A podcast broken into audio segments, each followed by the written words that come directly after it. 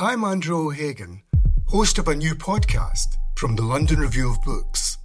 It's about the bloodiest and most controversial event of the Falklands War the sinking of the General Belgrano. Margaret Thatcher was accused of a war crime. The truth would only emerge in the pages of a private diary.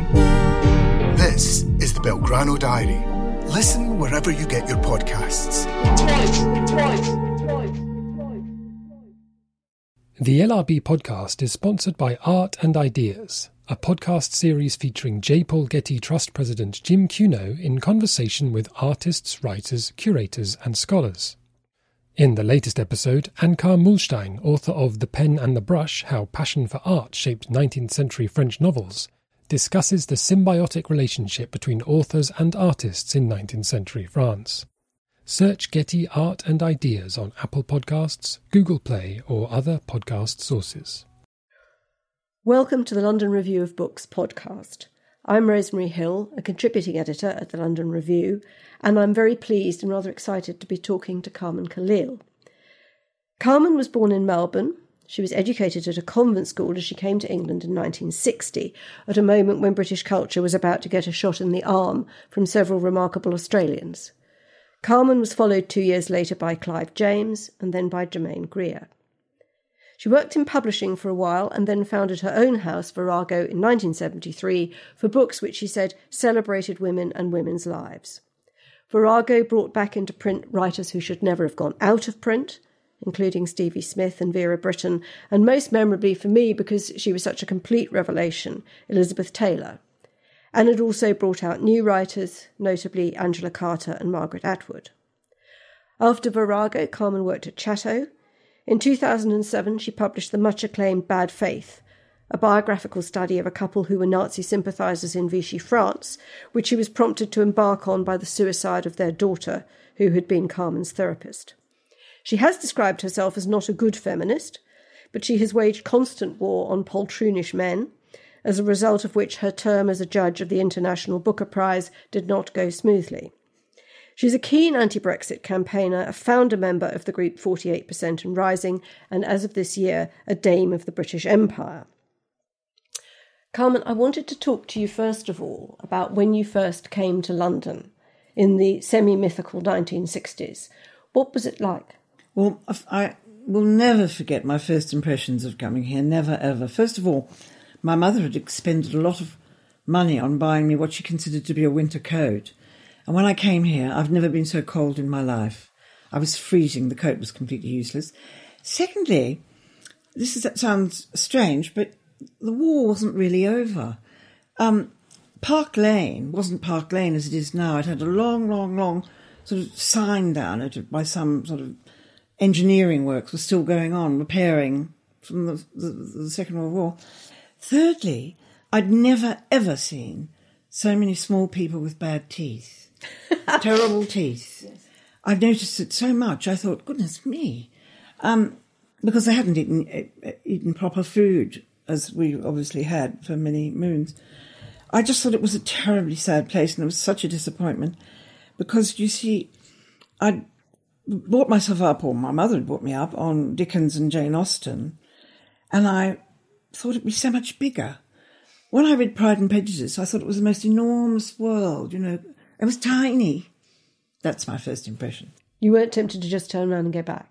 No, but I wish I had. we'll come to that later. What I wanted to ask you about now is the thing about women in the 60s, because this conversation that we're having now began. What was when, it like for women? What was it like for women? I wrote a piece for the London Review about the letters of Ida Nettleship, who was Augustus John's first mm. wife which turned into an essay about Bohemia and why Bohemia isn't very really a very good place for women, and that the freedoms that it seems to offer don't really work in their favour. And I wondered if there was not something similar in the 1960s. Well, absolutely. The 1960s, the early part of it, were just the same as the 1950s for women, I think, inasmuch as if you had a career that was utterly exceptional, everything to do with the womb dominated your life, particularly if you were, were sexually active, because it was before the um, before the pill. That's the first thing. And if you had an abortion, there was a place, if, you had to have one, there was only this place in Half Moon Street, um, just next to the Curzon Cinema where it is now. Other, or, or somebody in Maida Vale who used a sort of, um, what do you call those things? Coat hanger, that sort of thing. Um, so that, that was a very dominant thing, the whole business of your womb. As far as work was concerned, secretary, secretary, secretary, secretary was what was available. Now, I was very interested to discover that you got a job in publishing not by answering an advertisement for a job, but by advertising yourself I know. as someone who wanted to work in publishing. And it worked. It worked. And I, I, but my mother always brought me, she said, you must not learn shorthand. So I, but I was a very good typist. So I just put Australian BA typing, once job in publishing, and I got three offers. One was from, um, the one I took was from Hutchinson, sponsored book department, which is where I started. And one was, I think, from Batsford, I've completely forgotten the third. Mm. They weren't anything prestigious, really. Why did you hit on publishing? I've been having a long affair with a publisher, uh, and that influenced me, though he published a very different sort of book to my thought.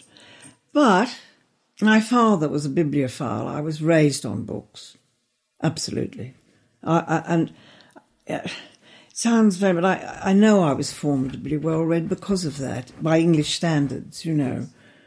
My, my father died in 1947, so the library stopped there, really um, because there wasn't any money to buy them after he'd stopped providing. But um, everything up to Shaw, Wells, Meredith, everything was there. And I read them all. You said that founding Virago, if you hadn't done it, somebody else would because it was such, such a kind of sitting duck. But when did you become aware that there were all these women writers who were not? Well, Virago wasn't really set up to do the classics. The classics was my idea um, after about the first year because one of the things about joining any political group or wanting to change the world, which is basically what I've wanted to do all my life, the world's just simply not good enough. And at the moment, it's a testament to how right I was. Um, but anyway, you always have to shack up with people who drive you mad. Uh, and having been raised in a convent, I found joining groups very, very difficult. So that's the sense in which I think I was a bad feminist. But um, not that I was a bad feminist, but that joining a group of them all telling me what to think It was something I simply couldn't do and didn't do. But those early feminists were far too serious. They were very, very serious, many of them. And I wanted to celebrate, I like fun as well, and to celebrate uh, what women do. And one of my very earliest friends was Angela Carter. And we laughed a lot. We laughed one heck of a lot. And I just knew that all my years of being on that earth, which at that time was 30 or so, that women have always laughed. They have a sense of irony. I mean, the, the tradition of female writing is definitely ironic. I mean, you just have to mention Jane Austen. If you just isolate that aspect of her writing, there's a, there was I knew there was a great tradition of women writers of that ilk. Elizabeth Taylor is such a perfect example. She is a most wonderful example. and her uh, novel yeah. Angel, which was, the, I mean, the first one, I have to say that I got a friend, man friend actually, said there's this book called Mrs. Palfrey at the Claremont. You must read it. So I did. Then I read Angel. And of course, the interesting thing about, one of the interesting things about Angel is that it's a novel by a woman about a woman novelist who breaks through all the conventions to become a novelist, and she's a simply terrible novelist and a ghastly person. So the irony is wonderful, It is, and it's it? done in such precise detail. Every um, the, the, the, the horrible fringing on the mantelpiece in the sitting room over the shop where she grows up, dreaming of going to Osborne and meeting Queen Victoria. It's the most wonderful book, but it has that sort of um, yes mirroring of very self-conscious, well, conscious irony about what is happening about- Absolutely. Uh, But there's many, many others. So that was sort of, in a sense, my first um, wish to celebrate women's writing, novels, and also to illuminate women's history by them, and also the a tradition that was their own. It doesn't mean to say it's the, the best tradition, but it is definitely uh, something that is part of women's lives in English literature anyway. Well, I think yes. I mean, Mrs. Palfrey at the Claremont and um, Antonia White's Frost in May. Yes. That was those were both they are both novels that illuminate one a little girl abandoned by her father in a convent, the other a woman of a certain age coming to terms with a rather disappointing life. Huge pockets in terms of the proportion of human experience into which no light really had been shone Yes. until then. Yes. And certainly with Mrs. Palfrey Claremont, I, I have a sense of great pennies dropping. You know, uh, suddenly these faces which had been lives which had been rather opaque opened up. I think I was very lucky in my parents as far as that list is concerned because you see, my mother read voraciously too, and she read um, much more women's fiction than my father left in his library. He didn't have leave any. But she'd read Willa Cather, for example, when I published. I loved Willa Cather. I don't remember her reading some of the other ones on the list. So certainly she's the only human being alive who I knew had read all of Dorothy Richardson's Pilgrimage, which is four volumes.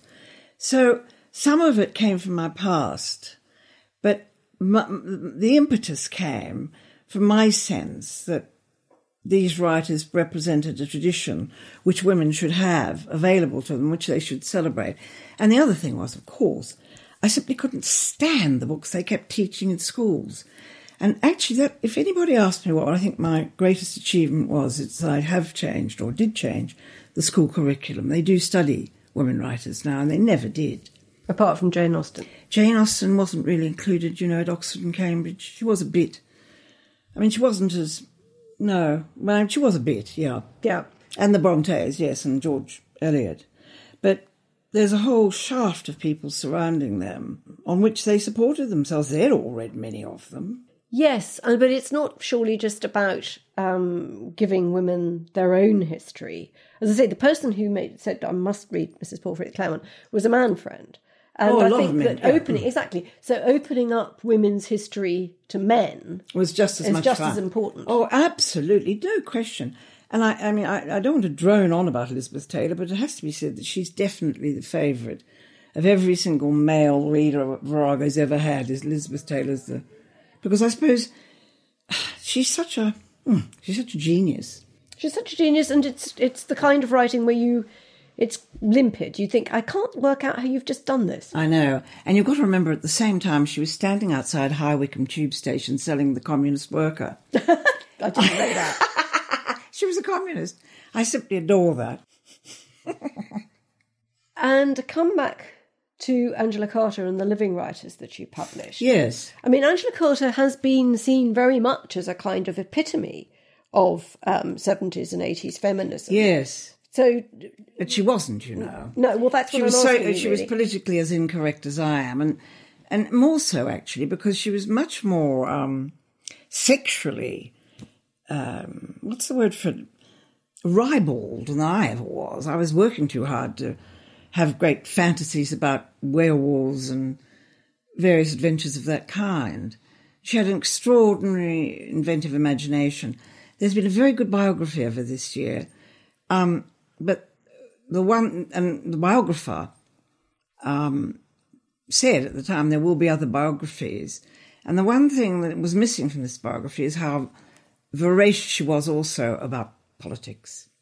She was extraordinarily violent um, about politics, and much more of a socialist than I was. I was much more of a radical. She was a real socialist. Well, the point at which, of course, the violence and the ribaldry came together Yes. was in that long essay that Virago published, The Sadeian Woman, Yes. which I think got you into a lot of trouble with everybody from both sides. Yes. I, I've sort of vaguely forgotten about it, and I can't say it really worried me at the time because I knew it was a highly original and extraordinary piece of work.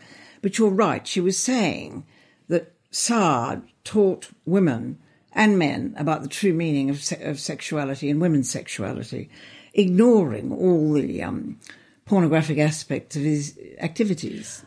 I I think she I don't think she does ignore them. She's what she says is that he put pornography at the service of women. That's now right. whether you think that's a good thing or not is another question. But I thought that um, well, it's what you were saying about her in real life. I never met her, but the courage with which she just wades into this subject, and not only does she wade in, but when she takes um, Sade to task about things, she said, "Well, you know, he dithers. He's lost his nerve here. This is what he should be doing." And you think very few people would discuss him in those terms. Absolutely. Uh, so I thought, and I know that she wanted then for Virago to publish Philosophy in the Boudoir, and Yes. Virago kind of balked. Did they?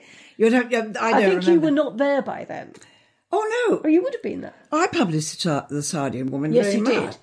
But this was a bit later. Was it? Yes. Oh, I didn't know about that. Well, I don't know how far she. I just know that she did say that she had hoped to do this. Oh, really?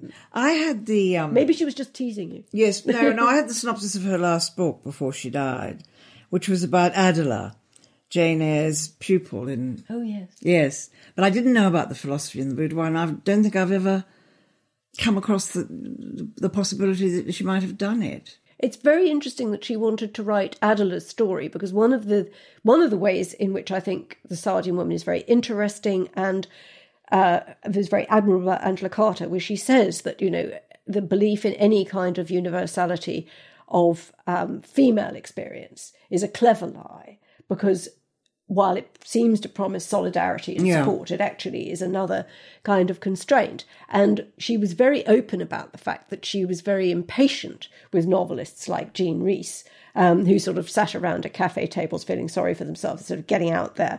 And Wide Sargasso Sea is, I think, Jean Rhys's best book. Which is the first Mrs. Rochester's story. So I'm very interested to know Oh, what I. Angela Yes, Carter was going to quite do by Yeah. taking another character. Oh, I know. She might have been attacking Jean Rhys. uh, Well, she would certainly she have would been an certainly angle given to a slap across the cheek in Yes. that. Yeah, Yeah. Well, she never lived to write it.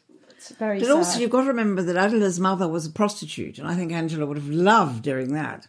Well, in fact, Jean Rhys's um, version of the first Mrs. Rochester is pretty raunchy. Um, and I think, well, it's as close to raunchy as Jean Rhys ever got. But no, I'm just um, tantalised, as we all are. I mean, Angela Carter died far too young. Yes, she did. There was so much more that she could have done, would have done, um, without doubt.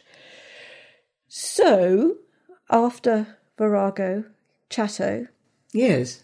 and did you enjoy that? I did very much. Yes, I loved that. But there were things about it, of course, that were ghastly, which was that publishing was changing in the years I ran Chatto. When I took it over, or, or took, or became its managing director and publisher, um, we had a staff of 24, our own offices, everything. And as the years went by, we were we were sold to this one and that one. We got bigger and bigger and bigger and bigger until we were finally owned by Bertelsmann. And I think Chatto's now sort of three editorial people, and all the other services are, are shared. So living through that was a pain in the neck, actually. That was the, the negative aspect. And but I loved the books and I loved the writers and I loved Chatto, yeah. But I didn't love big corporations. And my best friend would would say I was utterly hopeless at dealing with big corporations, you know, but really seriously not suited. Um, and as the years have gone by, you know, and I approach um, my latter years, to put it mildly, I think that what I really was was that funny word which they don't ever give women, but I was an entrepreneur. I was if I start myself off and do it myself and bully everybody to do it with me, then I can achieve something. But I can't work for accountants. But that's, I mean, that is certainly how I would have seen you, do see you as somebody very enterprising and therefore very courageous with nerves of steel. But you've said of yourself that you're always frightened. Yes, I was. Mm, always. But I think if you've had a wretched childhood, you um, firm up in ways that people who haven't had a wretched childhood know nothing about. Why was your childhood wretched? Basically, the convent and the loss of my father. I've, I've read a lot about people whose father dies when they're very young, or their mother. And it, it's just an, any explanation of it is a testament to the fact that we're all different. In my case and in my family, it was utterly shuttered the family. Um, my mother couldn't cope, you know. That was one thing. And then we were all sent away to these boarding schools. And in my case, it was a convent.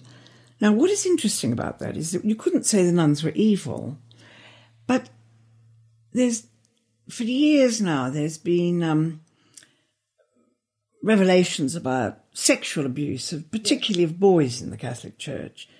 But I always said, and I will say it again, that we were emotionally abused in the convent, emotionally abused and um, what's the other word for it? Not physically abused, um, intellectually abused. You you were told terrible, terribly frightening mistruths about how the life, the world is organised. That you know, if you if you fucked your you die and go to hell and all that stuff. Not just go to hell, but you'd um everything you could you did could be an occasion of sin for somebody else. You see, so the whole impetus of being alive on this planet was put upon you doing exactly what you were told and nothing that you actually wanted to do. It was a terribly imprisoning uh, philosophy to put to place upon little girls, I think. But once again, I know many girls who were in convent with me who turned out perfectly normal, but I did not. Why was it a mistake to come to England then? Why do you keep saying that? I think the country's become a tremendous disappointment to me. Oh, it's a very bad time to talk to me about it, isn't it? Because of Brexit. But it isn't just Brexit. Um, well, Brexit was the product of something. It was the product of, of George Osborne's austerity. And I don't think there's anything like enough uh, um, coverage of that. What I find interesting about that particular remark of mine is this. Because I live in North Kensington, I knew what austerity was doing to people at the bottom of the pile in this country. They were the ones who paid the price for the banking disasters that we had, for too much dependence on the city as the source of the wealth of the country, and therefore anything the city wants or banks want, they had to have. So we had to support Northern Rock, and we had to privatise the railways. We had to do everything that would make money for those that have money. But those at the bottom of the pile in this country, we've done almost nothing for. they pay lip service to it, and that goes through education, national health for them, but most of all housing, particularly around here. And whether that's me being idealistic or not, I simply hate living with gross inequality like that. I hate it, mainly because I want to live well myself. Without feeling guilty about it. without it. being uh, no, without always agonising about this and that and terrible stories that I heard around here. Um, well before Grenfell burst into flames, they were privatising everything, and for example, I've had um, I suppose you'd call her a cleaner, but she's not my cleaner. She's my she's been with me for forty years, and she lives on, on an estate in North Kensington. It's called the Warrington Estate, and the council, she was in tears one day, the council had let the block in the Warrington estate next to hers get decayed and collapse. They then pulled it down and built flats for sale, non affordable flats, and they shipped the inhabitants of those council houses to outside Manchester, outside Liverpool, and Luton. And Delphina was in tears that this is what was going to happen to her. She was next to them, and she's next on the list, and they, they wouldn't come and repair her flat. And I was right, you know, getting ready to take furious action on her behalf when Grenfell blew up. Now that's just symptomatic of what goes on around here. And I don't think that here is very, very much different to the rest of Britain, really. I think the, the gulf between rich and poor is unacceptable to moi. To be devil's advocate for a minute, Yes, do. surely um, it's a lot better for women than it was when you came in 1960. That's a very good point. It is. No question. Hmm. I don't think I've got anything more to say about that because women aren't the only people in the world. No, but they're uh, 51%. It is. That's a great improvement. Do you think we owe that to, to, to Britain? I don't. I think we owe it to individuals who fought very hard for women. Yes. But we owe it to the society. I see what you might be saying. Well, I think if you're just going to say what's it like if you were transported from the moment you arrived shivering in your inadequate coat to here, um, you'd notice a lot of social inequality. And I should say that where we're sitting, we can actually see um, the wreck of Grenfell Tower um, from your sitting room. Um, but you might also find that a lot of doors were open to you that were closed. In That's a very good point. I think I take a negative view of life at the moment. I definitely do. I think um, Brexit sort of broke my heart because I'm a great, you know, I love Europe. Absolutely love. Well, I obviously um, some countries I like better than others. But, and then the second thing is Grenfell and sitting in amidst Grenfell. I just said I sort of I give up. Actually, I just give up. I'm in a give up mode. Well, I find that very difficult to believe. So after publishing, you Yes. started writing. Yes.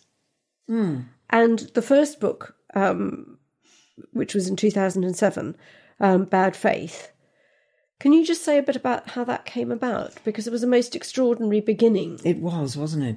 Well, what happened was I was doing the ironing, and um, the BBC, God bless it, this is just another thing. If they get rid of the BBC, I'm definitely leaving. Um, I was doing the ironing, and the BBC showed this French film called Le Chagrin La Pitié, and this man came on to shake the hands on this this film, the very famous film. He came. up This man came up to shake the hand of um, Himmler, I think it was. Was it Himmler or was it Goebbels? I've forgotten now. And um, course, there were subtitles, they gave his name. And I knew that my therapist, who had committed suicide in 1970, was the daughter of a Frenchman, and her name was Anne Darquier. But when I when she was buried in Golders Green, she had the name Darquier de Pellepoix on her label. You know, they label them at Golders Green outside. Why she got this? And of course, I never forgot that. Then I saw his name. Oh, that's extraordinary. So I began researching. And I discovered that was her father. He was the commi- commissioner for Jewish affairs in Pétain's government. And though he was an idiot, he was he oversaw the the Jewish affairs section, which was responsible for the deportation of seventy thousand Jews to Auschwitz. No, most of them didn't go to. Well, the, many of them went to Auschwitz. Many of them went to um, Sobibor and other places. So I wrote the story of her, and um, I wrote the story of him and Vichy France. But I also wrote the story of her idiotic mother, because the reason I was given Anne Darquier as a therapist is that she was half Australian. Her mother, Myrtle, came from Tasmania, so I incorporated all the things I knew about into this this story. It was a story, really, but it was history with an enormous amount of original research, which I was helped to do by this very remarkable young Frenchwoman. We got into the bowels of the police files that nobody much had been into. But it was it was about justice again, you see that book. Yes, well, you said that all your books are the same and that they start from ser- terrible suffering. Yes. Um, And then my my demand and my insistence on justice for Sam. well, that is the writer's prerogative, isn't it, to put right what's wrong? Is it? Well, it's what you can do in fiction, and in a way you can do it in fact. And the, the way that you wrote um, Bad Faith was as a narrative. Yes, I I mean, obviously did. it's, it's all historically researched, but you, you cast it as a narrative. Yes, I write I like stories. Everybody does. Dickens, my hero. Everybody likes stories. It doesn't matter what you're writing. Yeah. Um, as you've got to get people at the very beginning to mentally put their thumb in their mouth, and then they'll come with you. Absolutely. Listen. Absolutely. I'm aware that we haven't talked very much about Ida Nettleship and Augustus John and Bohemianism, which is where we kind of came in. Now why did we drop that? Well, I think we diverted ourselves. No, the womb comes into it again there, doesn't it? I mean, because you asked me about the 60s, and I said I think women's lives really revolved around their wombs, preventing things growing in the wombs, really, if they were sexually active and not getting jobs of any interest to man or beast. And do you think that that kind of sexual freak, because um, Ida Nettleship, who married Augustus John, had five children in five years and died of post-puerperal fever at 30. Do you think that the, the, the, the freedom, it was the same in the 60s, that, that the freedom for both sexes to do what you liked, but the consequences being so very unequal Absolutely. meant that it wasn't really very liberating? Absolutely not. And from that point of view, that remark you've just made makes you understand why people, often people, when asked what was the most important invention of the 20th century, they will say the pill. Mm. Because can you see the difference for Ida Nettleship, who died? I mean, she wanted to fornicate with Augustus, particularly as he had another wife as well. I mean, she Yes. was fighting Dorelia. And she was hypnotized, wasn't she, by that myth of the bohemian life. I'm a free woman with my own talents, but you know, he's here. I'm here, here. I am with a genius. Don't you? Well, she kept. I thought she said one of the things she says that's, that's very good is having been um, drawn to this world of artists living in studios, going to Paris, all of this kind of thing. Um, one of the letters that she wrote was she's trying to revolve her situation in her own mind and make sense of it. But she said, you know, why is it? Why do we all spend all our time as women um, looking at life through half closed eyes, trying to kind of make it look all right when we know it isn't? Um, and I thought, I mean, the, one of the many very sad things about her letters is that she was so extraordinarily perceptive. But once she was involved with Augustus and all these babies, um, the the world that had attracted her, the world of art and um, Paris in the Belle Epoque and all of that, she was looking at it through plate glass, and she could never get at it. Absolutely. And what is interesting about that is that Antonia White's second novel, Beyond the Glass, has that exactly same image of the glass panel that you can't get through. You see life out there, but you can't get through it. And I think that's a great image for, for these women who are liberated in a certain way. Yes, But that's all. well, it, in a way, it was more cruel um, and more tantalizing to get a certain way uh, and then discover too late um, that there was no further path. But I'm interested by the fact that still um, Augustus John, you can admire someone's art and not their character, and vice versa. But there is still a great cult of Augustus John as a figure more so, I think, than as an artist. And yet, I found by the time I'd finished reading Ida's letters, I was ready to go and dig him up, the bastard. Yes, I think that it will be impossible to read that particular book and feel about him in any other way. Um, because the, I thought the other thing about that book was the loss of Ida was a seriously great loss. I don't think the loss of Dorelia would have been a great loss. I'm sure she was remarkable and all that stuff. But there's something about Ida that was very special, and I felt so when I first came across her, good 10 years ago. I really feel she was quite an exceptional woman. And I also rather liked the fact that she didn't really like being a mother, but her womb just sort of forced her into it year after year after year. Well, she's her attitude to the children is absolutely extraordinary because I Yes. mean the first one um, when the first one was on its way, and she writes to her mother and says, "Well, will the thing need to wear something different at night?" I mean, this is you know even before the first one's arrived, and then you think, well, maybe she'll change, and she doesn't. No, I I found it um, her thoughts about her situation and the world. Very interesting and very sophisticated. And you're reading it and you then you think well she's only 28 she's only 29 so i agree that it would have been a great loss. But um, of course she was stuck. She couldn't go back. And the fact that after her death her two sisters lived on neither of them ever married um, for, for which in the book um, ida is blamed because she so tarnished the family reputation that no one would touch the sisters. Um, but they never spoke about her either, and none of her children spoke about her. That I think is heartbreaking. But Augustus didn't speak about her in his memoir. No, Well, see, I think it really does change one's vision. The the Ida net, the Ida book that you reviewed certainly changed my view of Augustus, which had been more benevolent because I'd read so much about him, and of course he did have many other sides to him, and I did think he was a tedious man. But I, I was very fond of his paintings actually, and he led a rumbustious and extraordinary life. And of course, his sister was a better painter, but he thought she was as well. well, he's uh, yes. I mean, he's always credited with saying that. When you read that remark in context, it's, it has a little bit of kind of Does it? back blow to it. I mean, I'm not sure. I, he thought it would be a very amusing thing to say rather than actually the literal truth. Um, maybe I should be giving him the benefit of the doubt, but he's Well, too much of benefit you. too That's many how you doubts. saw it. Yes, I think it's typical of you.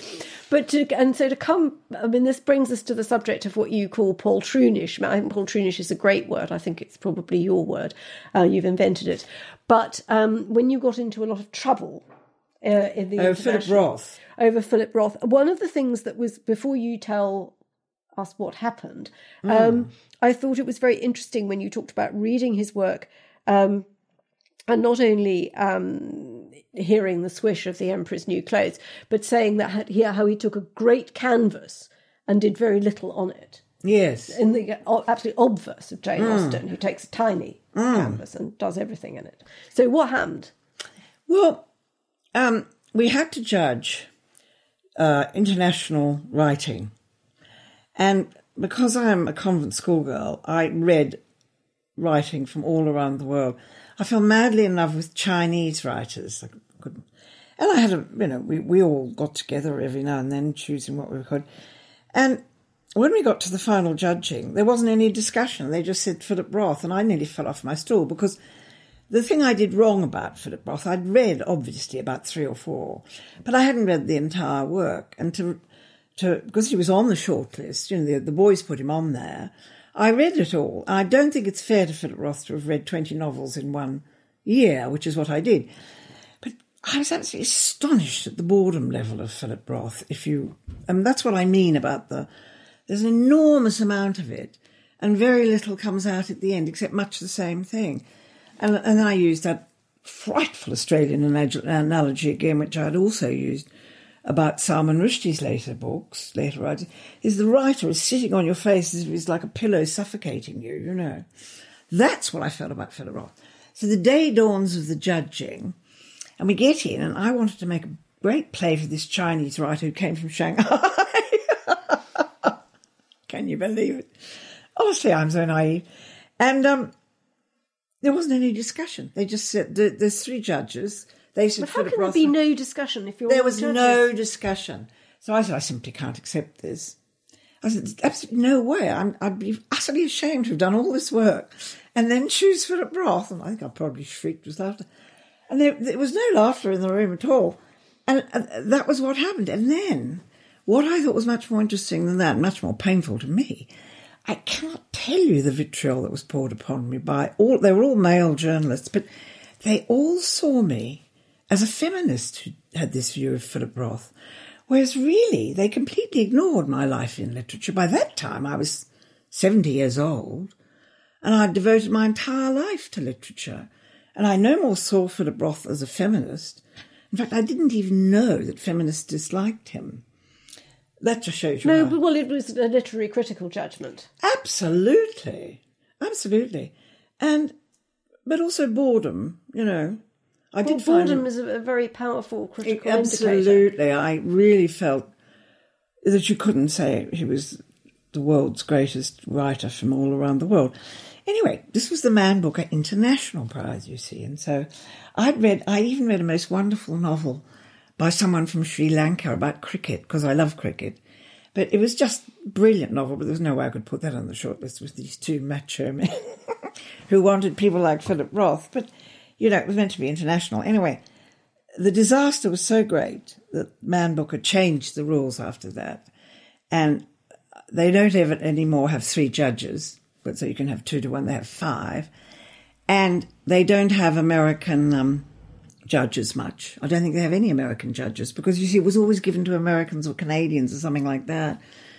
That whole world view of the world as completely controlled by Anglo Saxons has always been very, very repellent to me. Don't like it. I don't think the world is Anglo Saxon.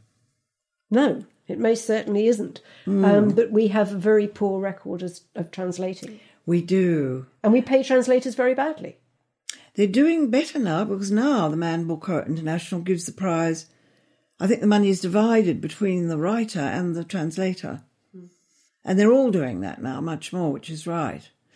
Because the joys of reading novels from other countries is exactly the same as my Virago Modern Classics. If you read a whole lot of Chinese novels, you learn more history than you ever learn about what life was like under Mao. Yeah. You know, I was riveted, absolutely loved it. What they said about these translations to me, the boys, the two men, they said, but the, tra- you know, you feel the author's voice is muffled. I said, I don't find them muffled at all. I can read through a translation. You know, you just, there's the translation like a, a, a, a gauze, you know, and you can see the genius behind a translation, I think. But to keep with the slightly uh, fraught subject of prizes, Yeah. what about women's prizes? Hmm. Um, I'm not pro or con. I never had much to do with the Orange Prize, and I'm not hostile to it, and I don't mind. I mean, I, I did, I do know a lot of women mind, you know. Um, I know Antonia Byatt, for example, wouldn't want to be chosen, or at the time, I think she said that. Um, I think all prizes are a thunderous bore, frankly. um, and I think they they're supposed to have done literature a lot of good, but I think they've been vulgarized in a way that um, it's like literary festivals. There's too many literary festivals and too many prizes for me. Well, the literary festivals have become quite industrial um, Yes. in some cases. Industrial promotion. What do you think about prizes? I find them of no interest whatsoever. I find them of no interest whatsoever unless I win one, and then I think it's a brilliant idea. Um, Really? Yes. Ah, what, which one did you win? Remind me, Samuel Johnson or something? No, no, I didn't win that. I won the Wolfson History Prize. Well done. and I won the um, James Tait Black Award. Well, Rosemary, I mean, if I'd probably, no, I don't think, the Wolfson Prize would be a fine prize to win. Yes, it's a very fine prize. To And win. I'm sure the James Tait too. But I think I'm probably thinking about the the Booker Prize and that. I'll tell you what it is. The media have hooked onto the. It's a celebrity prize now, you know. Well, absolutely, it's a celebrity that, that prize. I think is what I'm. but really I, and I think there is that interesting way in which actually the part of the reason I'm sure that literary festivals became popular is because people are sick and tired of being patronised too much by newspapers and by Mm. television. So they go for, for something more intelligent, which then attracts the numbers, which encourages everyone to come in and vulgarise it, commercialise it again. Yes. Um, so it's a bit of a, a, of a vicious circle. But I'm interested in the way in which women are now doing all, you know, so don't be so pessimistic. Everything is much better for women than it was in 1960. But the ways in which this is expressed um, are quite curious. There's the Women's Prize, which people debate about. At the moment, there's this big we're trying to be made to argue about statue of Millicent Fawcett or a statue of Christabel Pankhurst. well, there's no question what historically is the correct one, which is Millicent Fawcett. Well, she's Pankhurst- getting a statue, but does it? Is it okay if it's an absolutely terrible statue? Certainly not. Who says it's going to be awful? I didn't know that was going Well, to. it's a matter of um, aesthetic judgment, but I mean, I have to say the pictures look pretty frightful because Really? she's Was, was Christabel going to be a better statue? n- well, no. What you need is a better sculptor. Well, I, I, I didn't know enough about it. I did know about the battle. And I think Rachel Holmes, who's, who wrote the biography of Tussy Marx and is writing about Sylvia Pankhurst, who's a most remarkable biographer and who has an original mind. Um, I suppose I felt rather disappointed that it had to be a battle between the two. Like, if you know, you can okay, Yes, you can have I a statue so. of one suffragette, but only one. So which one? and So then you Well, set I them against each saying, other. yes. I mean, why not? I mean, look at all the men on plinths everywhere. that's such a good point. Uh, Two of them would have been very good, but I wouldn't have chosen Christabel. It must have been Sylvia and Millicent. Or, or Emmeline, and, but not Christabel. Well, Emmeline, of course, has a wonderful statue. I mean, the part of the problem with statues um, is that we're not good at them anymore. Aren't we? No. See, well, you're, you're architecturally um, more on the qui vive than me. I wouldn't look at a statue in a thousand years. I look at war memorials. Well, you can't miss the one at King's Cross. I've missed it. Well, it is can't. It's about thirty feet high. Where is it? It's on the concourse in front of the clock, and it's this giant couple saying goodbye to each other. Oh, I've seen that. Well, there you are. You see, I told you you had. What That's do you not Emmeline? Pankhurst. No, of course it isn't. Oh, I see.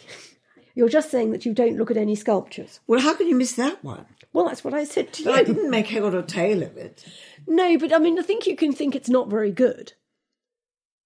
Or you don't have to think that. Well, I think I'm too small to have seen the top of it. Well, I agree. I suffer from the same. I, I, I sort of went like that. Yes. It's outside Carluccio's, isn't it? That's right. Yes. I certainly saw the lower, but if you're five feet two, and Which I am. I've- well, I was five foot two, but I've sunk into my pelvis. Is what happens to you in old age, and I'm now five foot one. You've got that to look forward to as well. um, I, I could that's like that. Moved on. Well, I still maintain that we should have more statues of women if we're going to have more statues at all, but better statues. funny enough, this is the second argument about statues I've had this week, because yesterday I had lunch with Christopher Hoby, who's written a novel about statues. And it's based on this whole whose statues do you pull down? Yeah. So we had a wonderful conversation about who you'd pull down. And I said, the only person I seriously would pull down that I can come, bring to mind is Cecil Rhodes. I mean, I think the British Empire, no. But most of them, I think, should just stay there. And then you could put a little tag on them saying unacceptable, uh, unacceptable um, something or other of the British Empire, but Cecil Rhodes is even beyond that.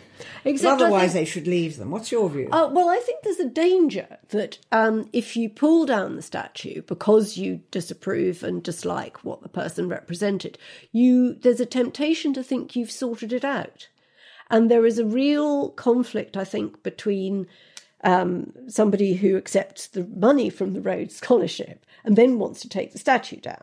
I think if you really want to, I mean, the Germans, we were talking earlier about Germany and what guilt. the Germans have done with guilt, and they have been incredibly imaginative about not have knocking they? things down.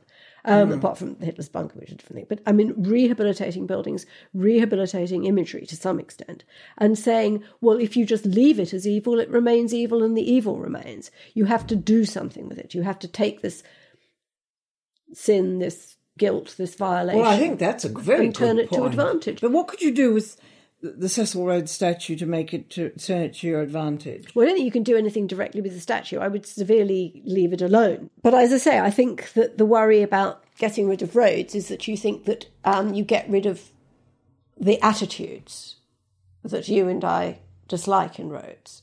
Whereas actually, I think at the moment. I think it was actions more than his attitudes. Well, the attitudes lead to the actions. They and do, at the moment, they? all the mm. things you're feeling pessimistic about, I suspect they're particularly depressing because you think that there's this kind of rising tide which will spill over eventually beyond um, headlines and demonstrations into some kind of violence.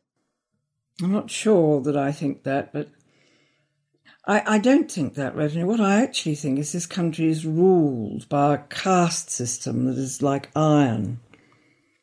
That's what depresses me. Nothing ever changes. There's always that particular class of British person at the top, bit of change, not much, and everybody else at the bottom. Do you we, not think it was different in the? I mean, people hold up the post-war years as a kind of ideal time mm. and grammar school boys got into Oxford and everybody had an opportunity. Do you not think there was any more social mobility then? Oh, I do. Well, I... it hasn't really always been entirely the same, though. That was a, as we were talk, talking earlier, that was a hundred years since the Chartists proposed the sort of society that came in after the Second World War. And I think we're right in saying the last march, the last petition was 1848. So the really synchronicity is amazing. It was 100 years. And not, I'm not saying everything to do with the welfare state was perfect or anything, but the opportunity it gave people. And I always remember, funnily enough, Angela Carter, who absolutely indoctrinated me in what I've just said. You know, she was a complete believer in the post-war yes. social arrangement of people in this country. Most particularly the education they got through the Butler Act. Yeah. Um, which of course was an amazing thing. And it's that approach that I think's disappeared. Because it's certainly a revolution of our education system would make an enormous difference in this country. And they never even consider it, do they? No. Not even considered. Um, well, thank you, Carmen. Um, I'm sorry about your pessimism. I remain convinced that things are better for women in many ways, um, and not least thanks to you. I think they are better for women, no question. And that's something. The LRB podcast is sponsored by Art and Ideas, a podcast series featuring J. Paul Getty Trust President Jim Cuno in conversation with artists, writers, curators, and scholars. In the latest episode, Anka Muhlstein, author of The Pen and the Brush How Passion for Art Shaped 19th Century French Novels, discusses the symbiotic relationship between authors and artists in 19th century France. Search Getty Art and Ideas on Apple Podcasts, Google Play, or other podcast sources.